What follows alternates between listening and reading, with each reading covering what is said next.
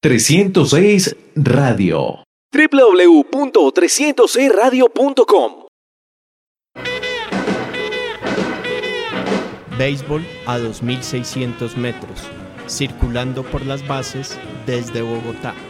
Análisis y actualidad de la MLB. Cordial saludo para todos. Bienvenidos a Béisbol a 2600 metros, circulando por las bases desde Bogotá, análisis y actualidad de la MLB. Un fuerte abrazo a todos quienes nos están acompañando a través de 306radio.com. Además, a todos quienes nos escuchan en iTunes, Spotify, SoundCloud e iVoox. Para esta edición les traeremos un programa de lo que ha sido el reto de jugar en medio de la pandemia del coronavirus. Los saludamos Carmelo Padilla y Carlos Amador. Carmelo desde Cartagena. Hola Carlos y desde luego un saludo muy especial a toda la amable audiencia de este tu, programa Béisbol a 2600 metros. Trataremos la actualidad de lo que está sucediendo en las grandes ligas con el brote del coronavirus y las medidas que ha tomado MLB para saber llevar la situación. Antes de comenzar la temporada, uno se preguntaba cómo se iba a manejar la situación en caso de algún positivo en un equipo. La idea es que ese jugador fuera aislado, como fue el caso de los Washington Nationals. Y también, pues obviamente surgían preguntas de, bueno, pero ¿qué pasa si son, si son varios jugadores? Y, y muy rápido se dio el caso y fue con los Miami Marlins. Ese primer domingo de temporada regular, ya Miami tenía cuatro casos positivos, Carmelo. Así es, Carlos, durante el primer fin de semana y cuando estaba por iniciar el tercer juego de la serie entre Marlins y, Phillies en Filadelfia, tres jugadores sumados al, caso de Jorge Alfaro, que fue el primero antes de iniciar eh, el encuentro inaugural, dieron positivo. Y en los Marlins le preguntaron al comisionado qué podían hacer y el comisionado dio la aval para que se jugara ese tercer partido de la serie sin importar lo que, lo que estaba pasando con, los jugadores positivos. Entre otras cosas, José Ureña, quien era el lanzador abridor, fue uno de los implicados en el brote. Y los Marlins tuvieron que obviamente eh, cambiar a su abridor hora y media antes de iniciar el juego. Después, el eh, día siguiente, el lunes, fue la hecatombe, por decirlo de una forma, en el que 12 compañeros más, 12 jugadores más dieron positivo para alcanzar un total en primera instancia de 16 jugadores más miembros del personal y los Marlins fueron pausados de su temporada, de su calendario, por nueve días. Luego, sabemos que en, total 18 personas eh, son positivas entre jugadores titulares, relevistas, lanzadores relevistas y, miembros del staff. Y, esta semana eh, hemos visto cómo el equipo de Miami ha regresado a jugar con jugadores eh, suplentes, con jugadores que promovieron de, del Taxi Squad, Squad y jugadores que firmaron y reclamaron vía waivers de otras organizaciones. Por estos protocolos, vemos que Manfred eh, en un principio le echó la culpa a los jugadores por haber violado los protocolos y que le pidió que sean drásticos con esto y amenazó con Manfred, perdón. cancelar la temporada. Sí, perdón, Manfred, exacto. La temporada los jugadores no, no, no, no se ponían las pilas de, de pronto con, con, los protocolos, Carlos. Sí, no, exacto. Manfred manda una advertencia que sí, que los jugadores o se ponen las pilas o la temporada de las grandes ligas está en riesgo. Pero también al día siguiente dice no, que, que todavía se, que se puede seguir jugando.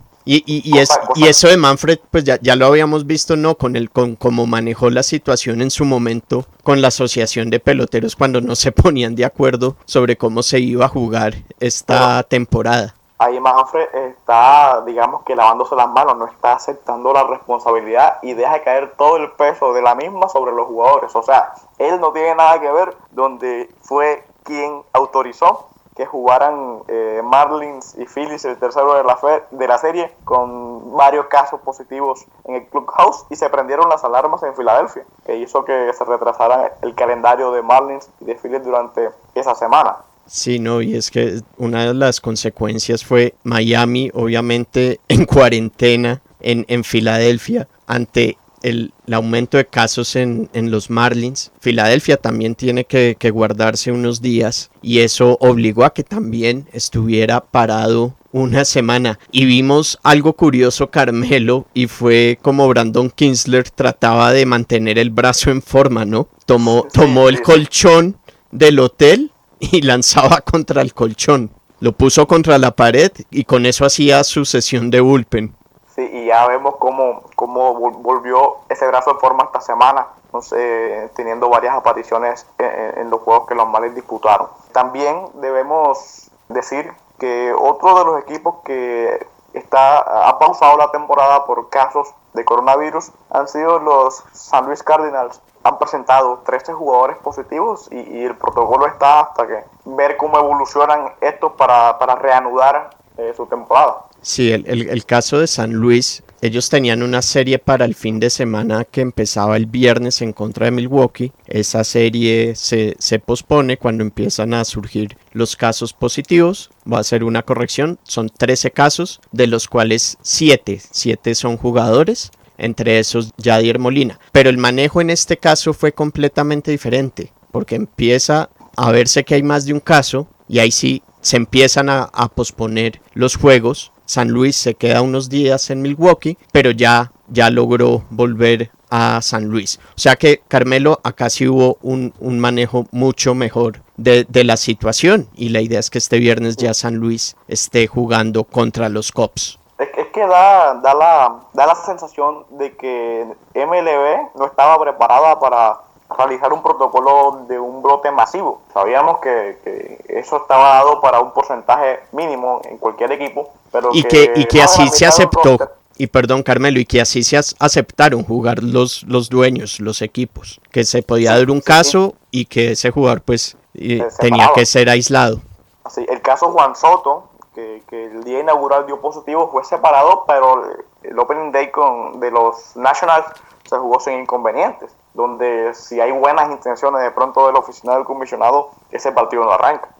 Y ahí, ahí, muestran de pronto las intenciones. Luego de, las investigaciones, donde el periodismo eh, los Estados Unidos eh, le dieron con todo a los Miami Marlins diciendo un montón de barbaridades, de que el equipo se había descontrolado, que habían ido a los casinos que habían estado en Atlanta durante los juegos de exhibición en clubes nocturnos. Las investigaciones arrojaron de que sí los jugadores rompieron el protocolo, pero no, no como lo mencionaron algunos periodistas. Eh, los reportes, y según Jeter en su rueda de prensa, decían que los jugadores sintieron una falsa sensación de, seguridad y bajaron al lobby del hotel a buscar, abro comillas, café, sábanas y ropa, porque eh, eh, les hacía falta y de pronto ahí, en, esa parte, fue que cometieron el error, pero la falsa sensación de seguridad fue que empezó todo y, no, pero no fue así como, como muchos, muchos aseguran en, los Estados Unidos. Esas declaraciones de Jeter esta semana hablando, pero en general en todo el equipo y todo tal, todos los que viajaron de la falta de, sentido también de, de responsabilidad. Pero es algo que uno ha notado mucho, Carmelo, en este comienzo de temporada. Y si ve uno a jugadores a veces chocándose las manos, los ve uno muy, muy relajados, por decirlo así, en el dogout si hay cosas que, se van a ir, se han ido corrigiendo y que se, se va, y que se seguirán corrigiendo. Porque otra cosa que ha sucedido es que no se ha visto que el contagio sea de un equipo a otro. En cuanto a jugadores, los Phillies han estado dando resultados negativos. San Luis había jugado con Minnesota y Minnesota también no ha estado reportando casos positivos. Sí, el tema del contagio, eh, como quien dice, es de puertas para adentro. Ya es, la intimidad de los equipos y no, no se da en el terreno de juego como, como gracias a Dios nos ha presentado. El equipo de Filadelfia dieron casos negativos, salvo a un miembro... Un auxiliar del clubhouse visitante. Un, trabajador del estadio en Filadelfia que, es un caso totalmente aislado y, y está totalmente controlado, pero no tiene nada que ver con, el equipo. Ah, bueno, pero sí, sí se habló también de unos entrenadores, aunque que podían ser eh, falsos positivos, que, que, eso también sucede, ¿no? Sí, sí, sí. Con los expertos en, en, tema de epidemiológico explicaban muy bien de que los falsos positivos pueden alterar un poquito los resultados. Y volviendo un poco a las consecuencias que trae que haya un brote en algún equipo, ya vimos, bueno, Filadelfia pues tuvo que estar guardado y esto obviamente afectó a otros equipos, el caso de los Yankees que en esa semana jugaban con los Phillies, a Baltimore que jugaba con Miami, pero obviamente ahí le tocó maniobrar a grandes ligas para tratar de ir reajustando el calendario, puso a jugar a los Yankees y a los Orioles, por ejemplo, y es que en total esa semana fueron 33 partidos pospuestos y que se irán reacomodando y ha traído un cambio en, las reglas en el transcurso de, de esta temporada y es que las dobles carteleras Carmelo se van a jugar a 7 entradas y vamos a ver muchas de esas. Sí, y se están jugando las dobles carteleras a partir del mes de agosto, siete entradas, algo inédito, inédito en, el béisbol de grandes ligas. Y bueno, hay que recordar que para hacer un pitcher de récord en un juego de siete entradas, eh, se mantiene que tiene que lanzar cinco entradas. Y si un lanzador lanza un no-hitter, pues el no-hitter no es legítimo, no es válido, no vale por decirlo de alguna forma, si lanza juego completo sin permitir hit, no es no-hitter, no, no, es válido por, porque fue a siete entradas. Eh, este brote ha, tenido como consecuencia de que varios equipos han tomado medidas. Eh, el caso de, de, los Yankees, quienes tienen su, están realizando sus propias eh, muestras, sus propias pruebas de coronavirus. Los Marlins eh, pruebas adicionales a las de a las de grandes ligas. Correcto, son, son adicionales, hacerle seguimiento más, digamos que cercano a, a la que Grandes Ligas está eh, aportando. Eh, los Marlins, quienes venían realizando las pruebas cada dos días a raíz de, de todos los inconvenientes, decidieron hacerlas día tras día, de, a diario y de una u otra forma para ayudar a controlar esto. La buena noticia durante los momentos difíciles es que se descartó que jugadores que estuvieron en, eh, que participaron en, la exhibición que tuvieron los Marlins contra los Bravos de Atlanta y que regresaron al Summer Camp, todos dieron negativo y por ese lado hubo tranquilidad en la organización del equipo del sur de la Florida. Y vale la pena también es mirar, Carmelo, el impacto que tiene esto en un roster de un equipo. Recordemos, los, los equipos antes de la temporada pasaron un listado de 60 peloteros, que son los elegibles o los que pueden llegar a jugar este año en grandes ligas. Pero en el caso de los Marlins, teniendo más de la mitad del roster activo con coronavirus, obviamente les tocó empezar, subir obviamente de, de ese listado peloteros, pero a la vez pues se les vio haciendo movimientos reclamando en waivers, como ya había comentado también Carmelo, haciendo cambios con, los equipos para tratar de, llenar esos huecos. Y firmando jugadores que se encontraban eh, en la agencia libre, lo que es el caso de Logan Forsythe, un viejo conocido en la Florida que estuvo jugando con los Reyes de Tampa, un pitcher eh, como es Blair, quien estaba con los Orioles de Baltimore, fue reclamado vía waivers. Bra, eh, Brad Bosberger también eh, eh, se incorporó al equipo. El lanzador ambidiestro Pat Bendit, quien estuvo haciendo sprint training con los Marlins, fue firmado nuevamente y está en el equipo reforzando. Un rompecabezas total lo, lo, lo, que armaron en Miami, pero aún así se armaron y están compitiendo para que cuando vuelvan los jugadores que actualmente no están saludables, que se reintegren al equipo el día 14 cuando vuelvan a Miami pues siga la temporada y puedan volver a competir. Y otro ajuste al reglamento de este año que, que se hizo en estos días, y es que a partir de este jueves, recordemos que se había establecido que durante los primeros 15 días las primeras dos semanas los rosters iban a estar integrados por 30 peloteros. Luego, por dos semanas adicionales, los rosters iban a estar integrados por 28 peloteros y luego quedarían reducidos a 26. Pero ante la situación de Miami se resolvió hacer un cambio y es que ahora Carmelo y, oyentes, los equipos, los rosters se reducen a 28 pero se van a mantener así por lo que queda de temporada regular y en la postemporada también vamos a estar viendo rosters de 28. Sí, desde este jueves que pasó, jueves 6 de agosto, eh, los rosters se redujeron a, a 28 jugadores y así va a finalizar la temporada. Vale recordar que, que, la expansión en septiembre no se va a dar, como se venía haciendo años anteriores. Va a quedar, van a quedar los rosters de 28 y no de 26 como se había pactado al principio. Y adicionalmente se, se determinó los equipos cuando tienen partidos eh, como visitantes, ellos han estado viajando con una taxi squad o es una, es una escuadra de reserva. Esta la conformaban tres jugadores, obligatoriamente uno de esos un catcher, y esto para reemplazar jugadores que resultaran lesionados o, contagiados por coronavirus. La nueva regla, el ajuste que se hizo en cuanto a las escuadras de reserva, ahora es que van a pasar de 3 a 5 jugadores. Sí, la idea de darle mayor flexibilidad y, más opciones a los equipos para que cuando situaciones como la de un brote masivo se presenten tengan, eh, digamos, de dónde suplir eh, de inmediato y tengan alternativas para reemplazar a los jugadores que de pronto sean afectados. Eh, y Dios no permita que, que, que sea así. Para ir cerrando y para que concluyamos, yo creo, Carmelo, que hace unos días como que había mucho pesimismo, pero ver volver a jugar a los Marlins, eh, ver que San Luis también está pronto por, por regresar a jugar, ver a los Phillies jugando, como que ha cambiado un poco lo que se podía pensar en su momento. Y era que pues la, la temporada no, no iba a ser tan tan viable seguirla llevando a cabo. Obviamente, pues se pueden dar más casos.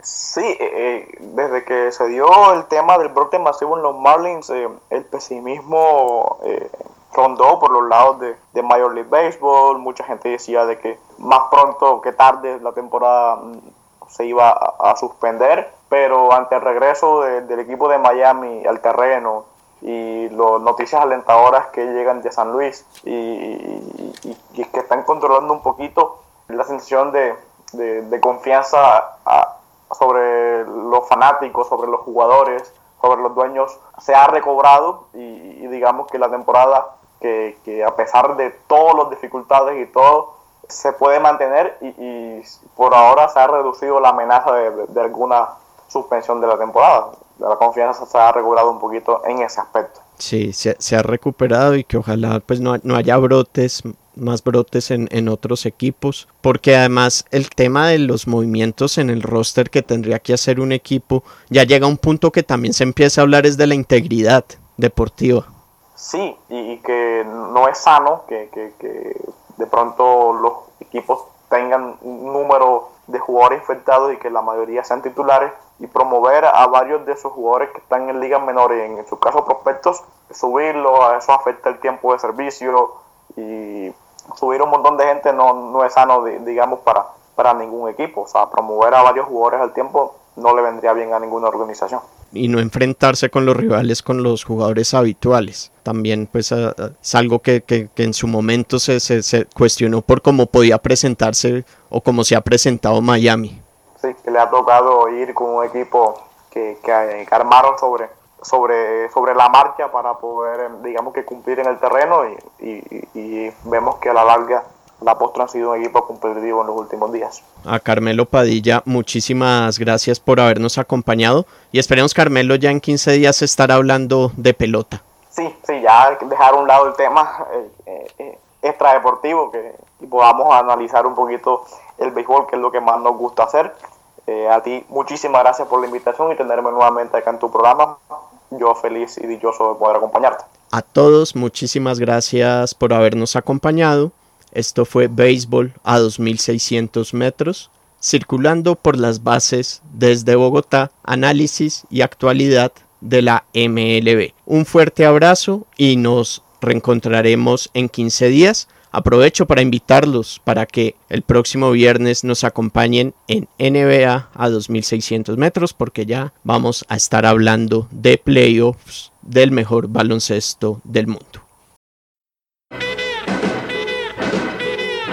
Béisbol a 2600 metros, circulando por las bases desde Bogotá. Análisis y actualidad de la MLB. 306 Radio. www.306radio.com